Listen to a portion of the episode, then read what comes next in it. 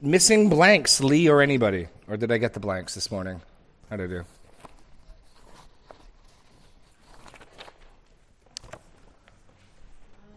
Oh, yes. Last one. Receive and cleave. Receive and cleave. Or cling. That'd be fine, too. Lee. two D two. Faith. Showing what was lacking of the faith of those spoken of in John two, twenty-three to twenty-five. Are there any other blanks that were missed? Okay. Any uh, questions? We covered a lot of ground. Some of your questions, I'm just giving you a heads up, I may punt. If you're asking something that I plan to really highlight in the coming weeks, I might give a short answer and say, let me let me get there. But I can also use that as a wonderful excuse for anything I don't know. So be warned. Chris. So I remember a while back. Um, Hold on, Mike, the mic does not appear to be on. Check. Oh, there you go. So I remember a while back you had uh, a sermon about ears to hear and eyes to see. Yes. And uh, how God used that as part of the winnowing process. Yes. Could you speak to that issue again as it affects today? And because uh, we see a hearing and a seeing that did not appear to be to hear or to see. And I'm just curious. Absolutely. That's a, that's a good question. It'll take a few minutes to track down that trail. It actually ties in with Terry's message from last week. So if you go to Isaiah six, and, and this is sort of tying in the issue of predestination, sovereignty of God, um, as it fits together. Um, and so that the Scripture can speak of these things from different angles or vantage points. Isaiah six, um You know, I've been to I've been to commissioning services for someone going to the ministry, and they quote this passage, and I always think it's an odd passage to quote. What people generally like is the whole "Who will go? Send me!" You know, and, and this person's being sent. But what Isaiah is told the result will be, and what his ministry will be, is not what many people I think going into ministry would like to hear, um, which is. Um, pick it up from verse seven. He touched my mouth and said, "Behold, this is taken away. This has touched your lips, your guilt is taken away, your sin is atoned for. And I heard the voice of the Lord saying, Whom shall I send, and who will go for us? And I said, Here am I, send me. And that's the part you get at these commissioning services. And yay. And he said, Go and say to the people. So what message did Isaiah get commissioned to say? Keep on hearing, but do not understand. Keep on seeing, but do not perceive. Make the heart of this people dull, and their ears heavy, and blind their eyes, lest they see with their eyes, and hear with their ears, and understand with their hearts, and turn and be healed. And so th- that seems like an odd message to send someone to do. I mean, it looks like God is saying, I'm sending you to stop them from believing. Um, this is also a passage that John will quote extensively in chapter twelve. Um, keep your finger here. Go to John twelve. Yeah, part of the reason this, I, part of the reason I'm willing to go down this, this not rabbit trail, Chris, but is it does absolutely tie in with John. Um, so... It, it's worth the ten minutes or so it'll take to go through here. So if you look at uh, verse thirty-nine of chapter twelve and forty. Well, actually, let me, let me go back to, all the way back to uh, thirty-seven. So twelve thirty-seven closes out Jesus' public ministry. This is kind of a summary statement about Jesus' three and a half, four and a half, depending on how many Passovers there are, ministry. And you get this. Though he had done so many signs before them, they still did not believe in him. So that the words spoken by the prophet Isaiah, Isaiah, sorry, I've been listening to British authors lately on Audible, and they say Isaiah. I'm not trying to be pompous, but I'm, lis- I'm listening to an author, and he's Isaiah. Um, so that the words spoken by Isaiah might be fulfilled. Lord, who has believed what he heard from us, and to whom has the arm of the Lord been revealed? Um, which is Isaiah fifty-three. Therefore they could not believe, for again Isaiah said, He has blinded their eyes and hardened their heart, lest they see with their eyes and understand with their heart and turn, and I would heal them. Isaiah said these things because he saw his glory and spoke of him. What's amazing there is, the, and Terry, Pastor Terry mentioned this last week, the, the vision of the Lord in the temple, the heavenly temple. John says the, the whole, the, the, the glory of his robe and filled the temple with his glory. I saw the Lord high and lifted up. Which member of the Trinity did he see? Verse forty-one, Isaiah said these things because he saw his glory and spoke of him. It's pre-incarnate Christ that Isaiah saw. It's, whoa. But um, But you'll notice that he references the hardening aspect, the blinding motif in verse forty. He's blinded their eyes, hardened their hearts, lest they see with their eyes and understand with their heart and turn, and I would heal them. So back to Isaiah six, I'm just showing how this connects in with John. Um, John will, will pick this up. The question then is why? Why would God harden? If God, is God disingenuous? Or to, that's a nice way of saying, is he lying? Is he deceiving us when he says, why would the wicked perish? I, I would that the wicked would repent. I don't delight in the death of the wicked. Why Why does God say that? Why does Jesus invite everyone to come? Why does he say, now turn none who come? Why does he weep over Jerusalem? How, how often I would gather you up like a mother hen would her chicks, but you were not willing. And then we read here, God is sending Isaiah to fully and finish hardening this people. And you think, well, that, how, how do, are you talking out of both sides of your mouth? What's going on? Which is a very fair question. I want to note one thing here. This is using a common motif of sensory numbness, spiritual sensory numbness. The seeing and the hearing that he's speaking of is a spiritual seeing and hearing. Keep on hearing, but do not understand. Keep on seeing, but do not perceive. Make the heart of this people dull, their ears heavy, blind their eyes, lest they see with their eyes and hear with their ears and understand with their hearts and turn and be healed. So we're using metaphors of sensory deprivation, sensory numbness, sensory malfunction. This is consistent with Jesus having eyes that see, eyes but do not see, and ears but do not hear. It's, it's that same motif of spiritual sensory deprivement. Um, and it links to something else.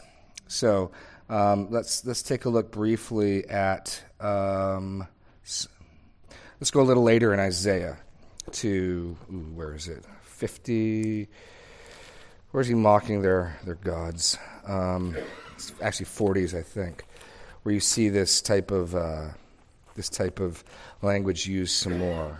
Give me a second. I wasn't ready for this, so I got to find it. It's underlined in here somewhere. forty-two. Yeah, the gods of the people, they have eyes but do not see. They have ears but do not hear. Yes. forty-one. I'm looking at forty-four.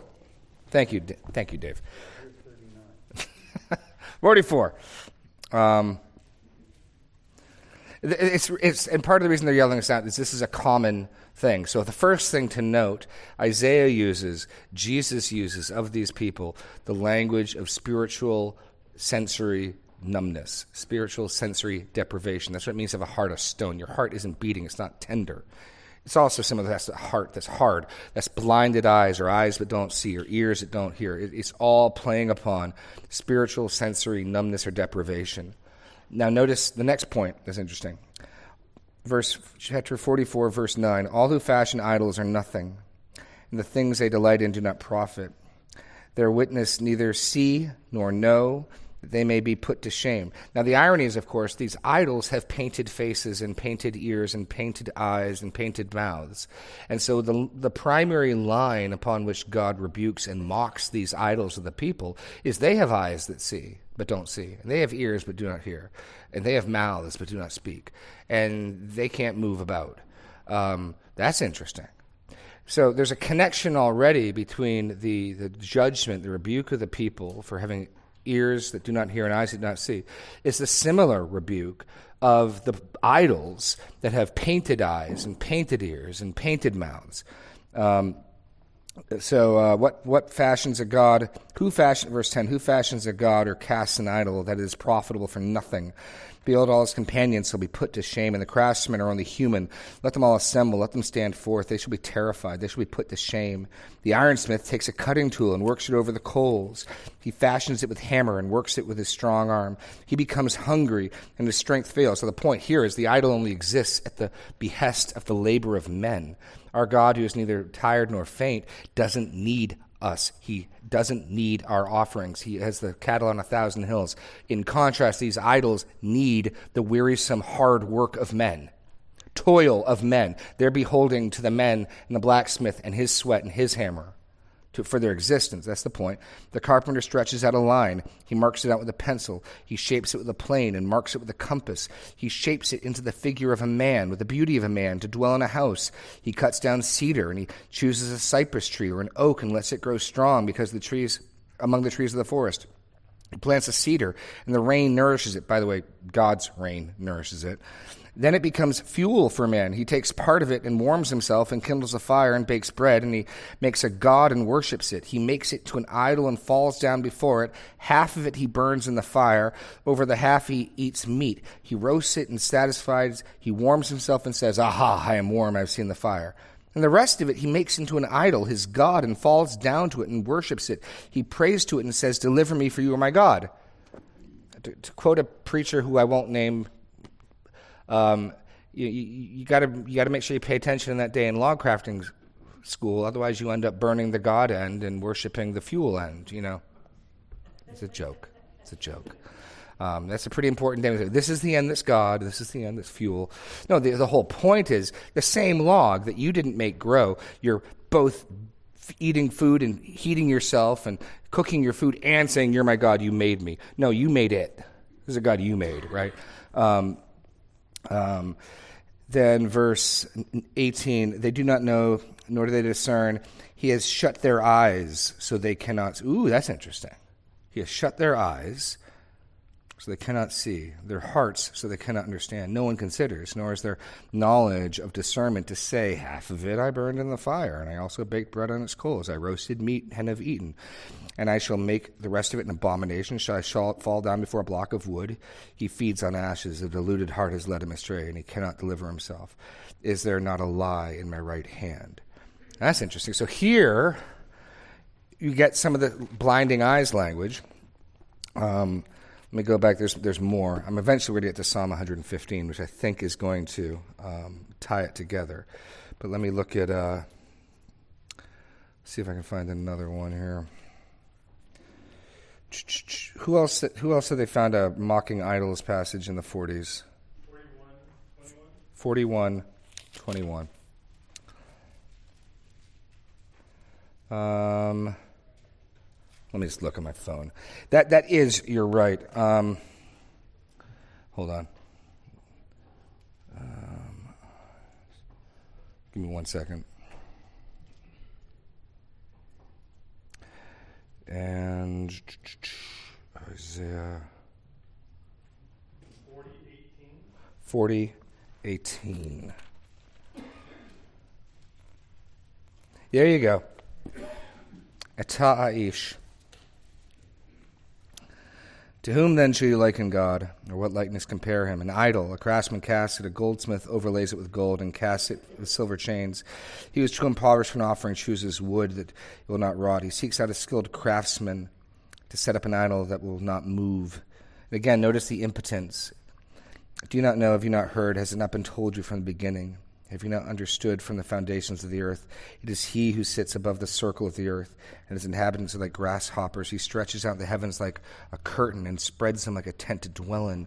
Who brings princes to nothing and makes the rulers of the earth an emptiness? Scarcely are they planted, scarcely are they sown, scarcely has their stem taken root in the earth. When he blows on them and they wither, and the tempest carries them off like stubble. To whom will you compare me, that I should be like him, says the Holy One? Lift up your eyes and see who created these, who brings out their host by number, calling them all by name, by the greatness of his might, and because he is strong in power, not one is missing. Why do you say, O Jacob, and speak, O Israel, my way is hidden from the Lord, and my right is disregarded by the Lord? Have you not known? Have you not heard? We sang this this morning, right? Um, the Lord is everlasting God, the creator of the ends of the earth. He does not faint or grow weary. His understanding is unsearchable. He gives power to the faint. To him who has no might, he increases strength. Even youths shall faint and be weary, and young men fall exhausted. But those who wait for the Lord shall renew their strength. They shall mount up like eagles. They shall mount up with wings like eagles. They shall run and not grow weary. They shall walk and not faint. So turn turn to Psalm one fifteen. Um, there are more passages, and it would take me a few minutes to pull them up, and I may have some references written in Psalm one fifteen to go to. But Psalm one fifteen sort of ties this all together. Um,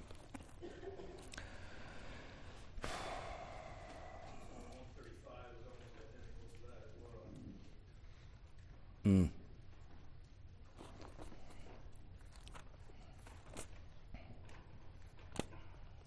Psalm one. Here we go. Okay. Let's start from the beginning.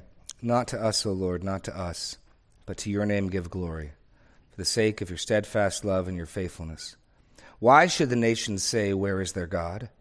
Our God is in the heavens. He does all that he pleases. Then in contrast, their idols are silver and gold, the work of human hands. They have mouths, but do not speak, eyes, but do not see. They have ears, but do not hear, noses, but do not smell. They have hands, but do not feet, feel, feet, but do not walk, and they do not make a sound with their throat. And look at verse eight. Those who make them shall become like them, so do all who trust in them. So when God starts speaking to people, saying, you have eyes, but do not see, you have ears, but do not hear, he's saying, you've become like your idols. It's a judgment. So sending Isaiah isn't some capricious thing where God's being a jerk. Rather, it's based on Psalm one fifteen eight. What happens to people who worship idols? They become like them. What happens to people who worship Jesus? They become like him. Um, there's a basic principle. What you revere, you will resemble. What you behold, you will become. What you worship, you will start to look like. You will be conformed to the image of your God one way or the other. You will. You can't help it. It's, it's the way God made us. So what you're beholding, what you're witnessing, what you're worshiping, what you're, this what part of the reason why it matters, like what you watch and what you listen to and what you read, because what, what you're what you're gazing at intently, what fills you with delight will shape you. It will. Um, and so here we're told what characterizes the idols. They're impotence, and they look like they have eyes, but they don't see. They look like they have ears, but they do not hear. They look like they have mouths, but do not speak. And then you worship them long enough, you become like them. So all of the language in the Gospels and in Isaiah of these people have eyes but do not see, ears but do not hear, we're to understand that's the final stage of conformity of an idolater, which means God sending Isaiah to finish that confirmation is judgment. It's not capricious. It's righteous judgment. It's not um, some some fickle, uncaring God. Rather, it's it's the final judgment. Jesus teaching in such a way that some of the crowd miss it is a judgment on those crowd because inwardly they're hard idolaters. That that's the idea. Greg, you want to pick up on this? Yeah. Yeah, I was just going to say it's an interesting point. Um, in contrast, these idols that, that are made by mortal man um, Are, are exactly that, just idols. But we worship the living God who, whom we can't put into a box, whom we can't, you know, describe. And yeah. Even this morning, you know, where else can we go? You have the words of eternal life. I, I don't exactly understand it all.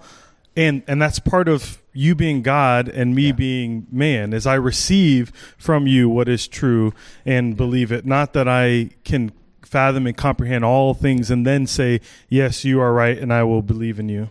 So I just think that it's interesting, you know, that contrast between idols and, and the God that we worship that cannot be contained. So in the context of chapter six, where Jesus talks about those the Father has given to him and no one can come unless it's given him, we, we have to start, and the, and the biblical narrative starts with the assumption not that there are these nice people or even these neutral people. If you start with the nice people or the neutral people, then you do end up necessarily having kind of the fickle jerk God, because he only gives some of them to Jesus, these nice people, these neutral people. You, you need to start with the rebellious, idolatrous, blinded themselves, deafened themselves people. The people who want, who John three, they don't come to the light because they hate the light, lest their deeds be exposed. You start with that people, and then you, you, God graciously gifts some of those people to Jesus. He, he's, his Spirit's going to birth some of those people. It's going to happen. And it's grace. But if you start with the very nice or even the sort of nice, oh, they're okay people, you have a very different story. You've got to start with. I mean, there's, there's a reason in the TULIP acrostic, the T for total depravity is, is the linchpin, is first. You've got to start with what is the state of man. If God's coming upon the decent sort of people, what could you expect? It's not really their fault.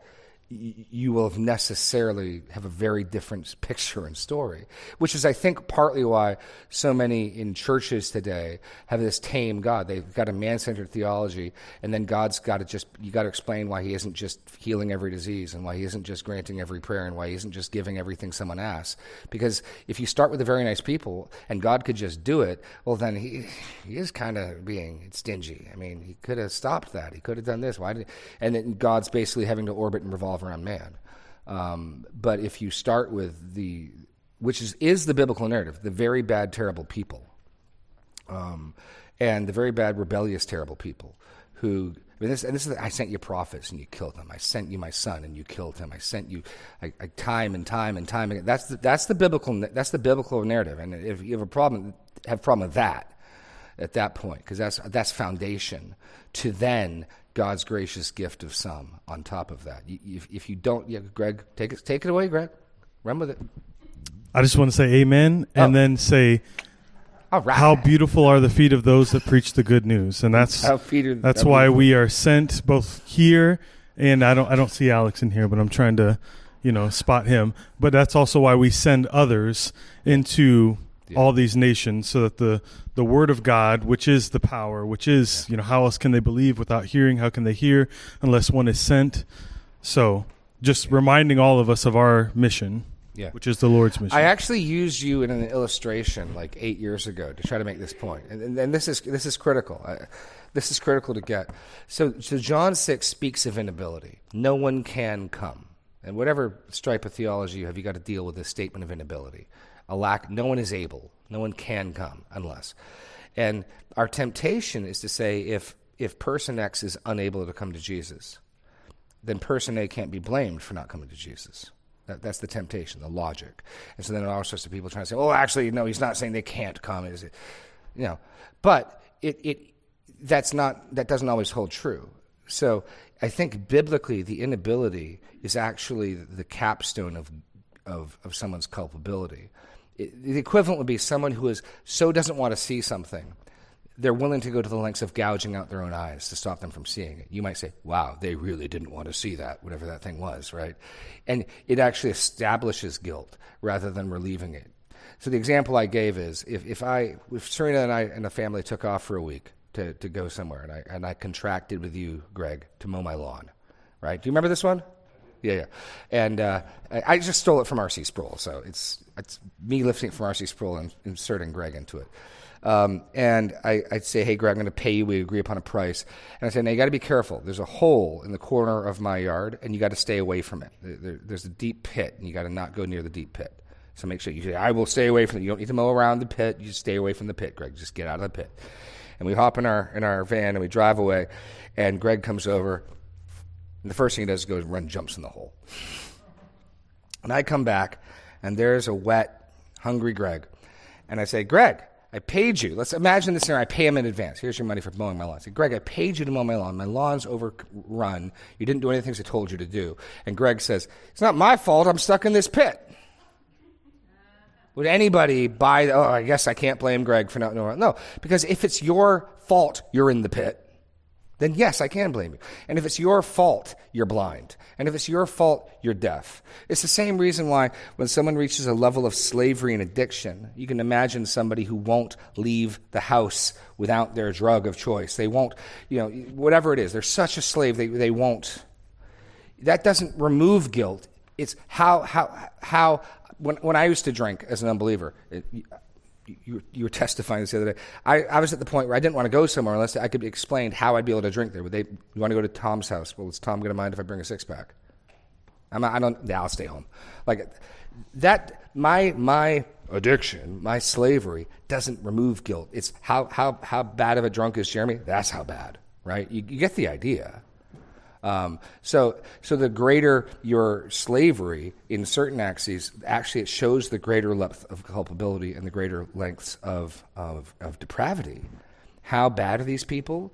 Are they even slightly soft-hearted towards God? Oh no, they have blinded themselves with their idols. Oh no, they have deafened themselves with their gods. Oh no, they have seared their hearts like stone. That's how bad they are. And on that basis, Jesus can say, no one can come to me. Not because something external prevents them. These people have cut off their legs so they can't come. These people have gouged out their eyes so they won't see. They can't come without God's gift. That's the framework, which it, that's, that's, I mean, you, you may not like that. You may disagree with me. I'm saying that's, I believe, for anyone coming from a Calvinistic vantage point, that is the framework of the picture that's being presented. It's not this invisible glass wall. Because the same chapter in John six, Jesus is insistent. Everyone who comes to me, he doesn't turn anyone away. And I, I would say this, anyone who desires to come to Christ, anyone who wants Jesus can have him. There is nobody who wants Christ as Savior and Lord to whom, sorry, you weren't chosen. Um, in fact, I'd say, going back to John three, the very act of desire is an evidence of the work of God. Um, Jesus is simply saying, what I would say, you can't love what you don't love. You can't make yourself love what you don't love. You can't love the darkness and choose to stop loving the darkness. You can't hate the light and choose to start. I mean, you know what? I'm just going to, by Jove, I'll start loving the light. You know, you can't do that. Um, I don't have control over my affections in that way. And and so, anyway, this is a long excursus, Chris, but f- fair enough. Um, I'm sure I just opened a huge can of worms, and I'll punt on most of this, but go. Questions on that? Does that make any sense, that, that long little excursus? Was that what you wanted me to go down, Chris? Okay, okay. Um, no, but it's important to frame it this way, because the Bible's, if you don't frame it this way, you get the ogre God who's kind of mean and choosy and picky. And what you get instead is this long provoke. I mean, think of the parable of the vineyard, leased to tenants. And, he, and the owner sends, this is Jesus describing what rebellious Israel is like. And he sends a messenger, hey, it's time to pay your rent. And they beat him. And he sends another one, and they beat him. And he sends another one, and they beat him. Then he sends his son, and he says, they'll listen to my son. And they kill him.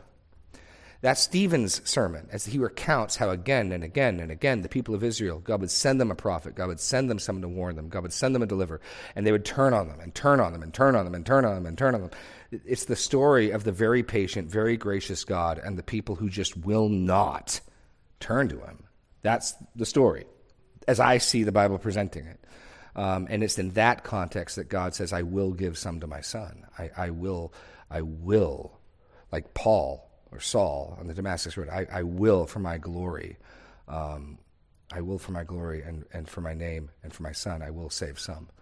That's my. That's the way I see the Bible laying these things out. And I think how you come at it's critical so that you you don't end up with the capricious, ill-tempered, you know, God. But anyway. Questions, any of that? I'm sure there's nothing of any challenging this. Oh, Isla in the back. Okay. Well, along that same line, um, seeing all the evil in the world today, I tend to think these people are so deceived. But are they indeed deceived? Are they just blinding their own eyes to the Lord? It's a, it's a little bit of both. Um, what we are responsible for, and the Bible would say is, is, is on the charge against us, is we rejected the truth. All of us have a knowledge of some amount of truth through creation, through conscience. So so Romans one, we know there's a creator God. We know he's glorious. We know he's powerful. We know right and wrong. We have eternity set in our hearts. We have a reflection and image of the law of God on our hearts, and yet we choose to do wrong. So all of that truth we have.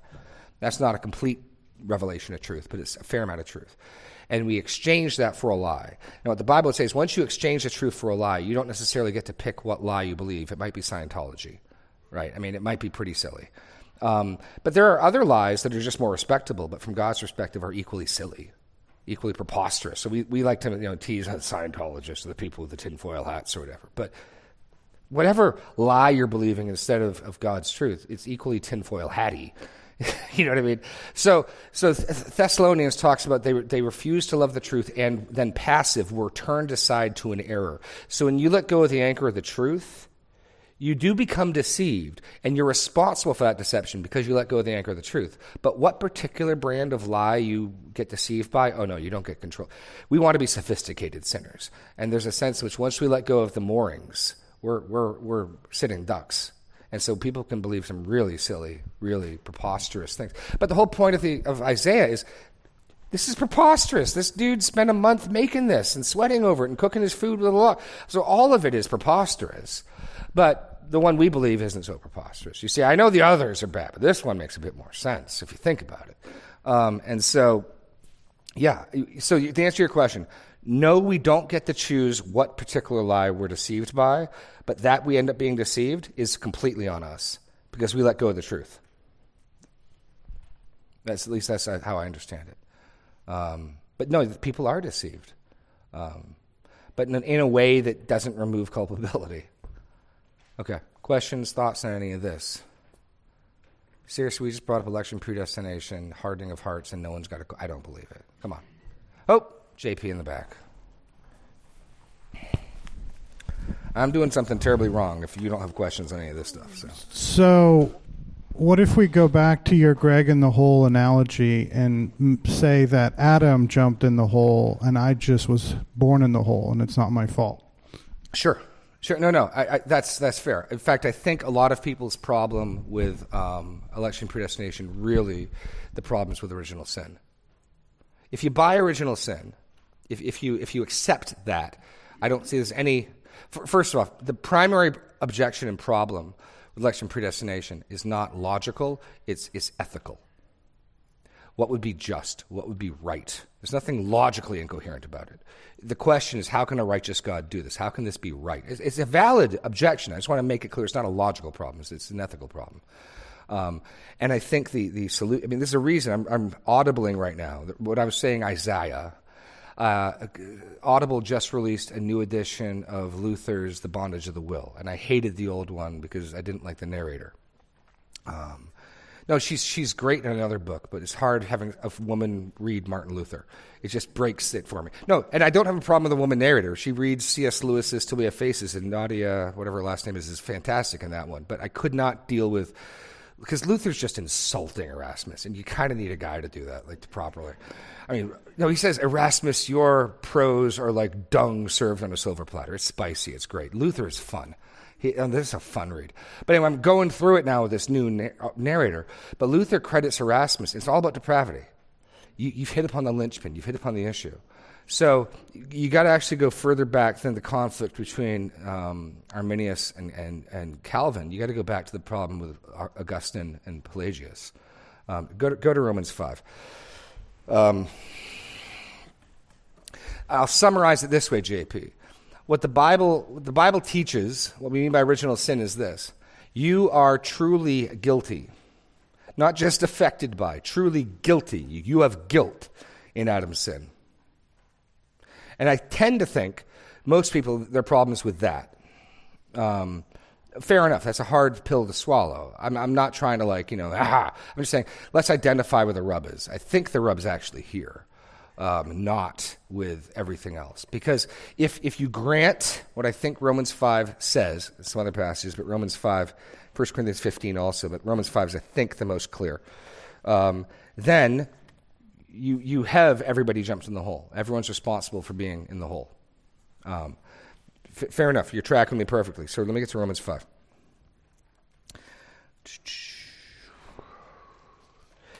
So what passage most clearly and succinctly teaches original sin? I would say Romans five. Um, first, I want to I want to acknowledge I want to point out the, some of the context here. So five, twelve to fourteen. So five, actually thirteen to fourteen. thirteen and fourteen function as an aside. If you read twelve right into fifteen, it flows perfectly. Therefore, just as sin came in the world through one man, and death through sin, so death spread to all men. But the free gift is not like the trespass. It works perfectly. thirteen and fourteen are an aside, um, an excursus to deal with, to support the last statement he made. As I read Romans five twelve, the last statement is because all sinned, which I think is original sin. Death spread through one... Okay, so sin came into the world through one man, death through sin, so death spread to all men because all sinned. And it's what he means by that statement, all sinned, that thirteen and fourteen prop up. Okay?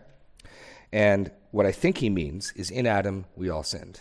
Um, and here's his argument. For sin indeed was in the world before the law was given, but sin is not counted where there is no law. Yet death reigned from Adam to Moses, even over those whose sinning was not like the transgression of Adam, who was a type of the one who is to come. Okay. I think here's Paul's argument. Premise one.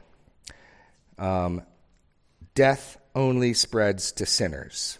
Only sinners can die. Um, so death came into the world through a man, and sin came into the world through a man, and death through sin. Jesus could only die on the cross because he took our sin upon himself. Only sinners can die. Death is a judgment for sin. Point one. Point two, working backwards, people died, and he picks Moses. Why, why does he pick Moses? Look at how he says, yet death reigned from Adam to Moses. Why pick Adam to Moses? Um, law. So if if the so I, I missed a step in the argument. Sorry.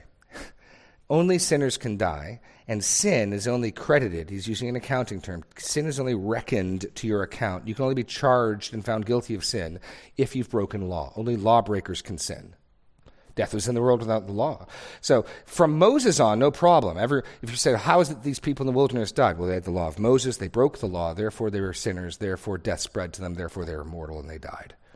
What about the people before Moses? What about the people from Adam to Moses? What about them? What law did they break? And his argument is, without breaking law, look at it in, in thirteen, sin was indeed in the world before the law was given, but sin is not counted where there is no law. The people between Adam and Moses died, proving they're sinners. So they're sinners. But you can't have sin credited to you without breaking law. What law did the people between Adam and Moses break?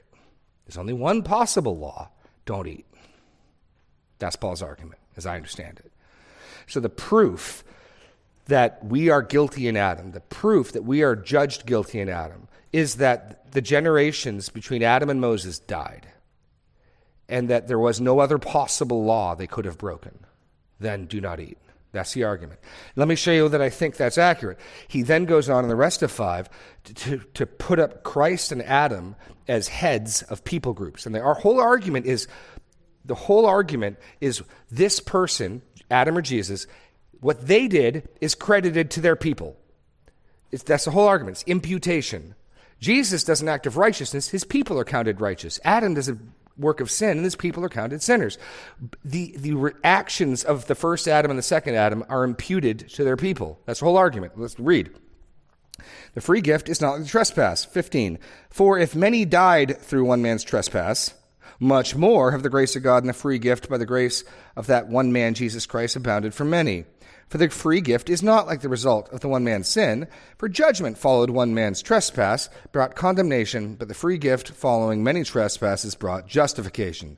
For if, because of one man's trespass, death reigned through that one man, much more will those who have received the abundance of grace and the free gift of righteousness reign in life through one man, Jesus Christ. So what he's done up to this point is contrasted death and life. One man brought curse, one man brought blessing. One man brought death, one man brought life. Now he's going to show the similarity. One man's actions are imputed to his people, the other man's actions are imputed to his people. Therefore, as one trespass led to condemnation for all man, so one act of righteousness leads to justification and life for all men. For as by one man's disobedience, the many were made sinners. You and I were made sinners because of Adam's disobedience. That's imputation. That's and that means we're treated as really guilty. Um, and Pelagius did not like this. He and he and Augustine fought over this, um, and and so this, I think, really accepting, swallowing, owning original sin, and what Paul's arguing here is honestly the part that people trip up on when they try to deal with election predestination.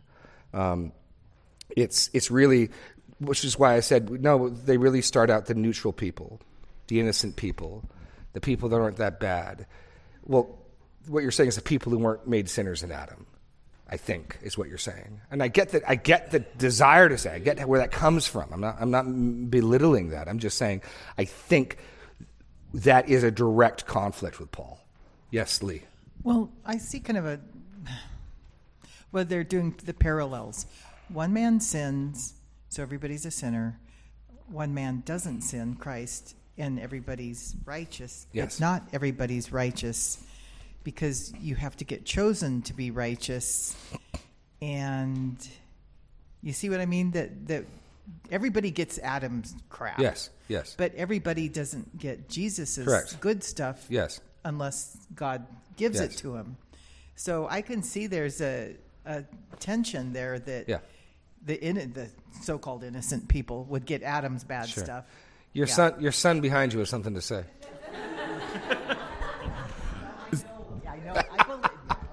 No, it's the the quest. the The real issue is: are we in Adam or are we in Christ? the The issue of election is God taking us out of Adam's federal headship and placing us in Christ's federal headship. So everyone that is in Adam is guilty in Adam, and everyone that is in Christ is no longer guilty in Adam. That guilt has been has been assuaged, and it has been replaced with the full legal forensic righteousness of Christ. And it's, I, and, and, get, I, I get that, but then the question to me is, why doesn't, I mean, not that I'm going to challenge God's wisdom, but it's like, well, if there's, it's that sim- simple in a sense, why then doesn't just all the people just get the switch? He deals with that in nine. Yeah, I'm sure he does. I know he does. Let's turn to nine. Let's turn to nine. Fair, fair. But, but I want to pause and make one point. What we what we must not do is say, I know it looks, and I'm not saying you're doing this. What you're saying could be open to this. We will swallow the hard pill of guilt in Adam because we get the nice pill of righteousness in Christ. And those sort of balance each other.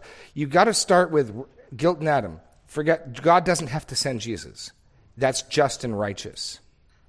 Otherwise, it's going to be balanced. I know this bit's bad, and it's kind of hard, and you won't like it. But you'll like this bit, and when you pick them together, you'll see. No, you got to. If we're guilty in Adam, we're guilty in Adam, and that's righteous and just and holy and good. Full stop. Done. Now, amazingly, God. Otherwise, the temptation's going to be, well, Adam got everybody, but Jesus didn't. So that seems a little unfair. So Romans nine. Why doesn't God save everyone? Because he could. Everyone has to admit that. The Arminian does. The Arminian says, why not? Because he doesn't want to violate man's free will. But well, he could. It does say Jesus died for all. Yeah. So is it, but it, then it, then you can pick it apart and say, well, he died for all who he chose. So, sure. I mean, yeah, it's it, there's a lot of picking apart that can happen. Yeah. So let me, let me pause and just say, everyone who's remotely biblical recognizes God could save everyone if he wanted to. Mm-hmm. If his highest desire is to save everyone, he could. The, the the biggest free will Arminian admits that. What we all recognize is clearly he wants something more than to save everyone.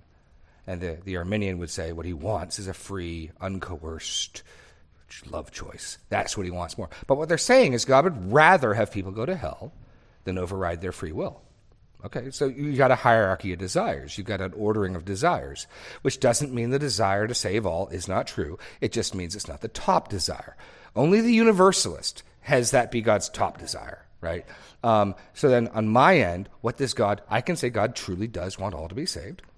It's not his top desire. I would say his top desire is given in Romans nine.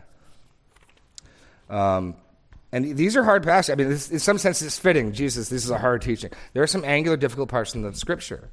and But when when this problem gets directly addressed, I'm not going to be ashamed of it. I'll I'll own this is this is hard stuff. This is challenging, and so I don't want to like, you know, suck it up, you pansies. This is, but but at the same time, this direct question gets asked. This direct question gets answered. God has something to say about it, and so we we would do well to listen. So in Romans nine, he says, verse nineteen, you will say, then why does he still find fault? For who can resist his will? I think that's the exact question people ask. But who are you, men, to answer back to God? Will what is molded say to its molder, why have you made me like this? As the potter now right over the clay to make one out of the same lump, one vessel for honorable use, one for dishonorable. Verse twenty-two and twenty-three, I think, give the answer. This is actually, Dave, part of what Edwards is, is unpacking in that book I gave you. What if God, desiring to show his wrath and to make known his power, endured with much patience vessels of wrath prepared for destruction? What if God wants some people to be objects and demonstrations of justice, holiness, and wrath?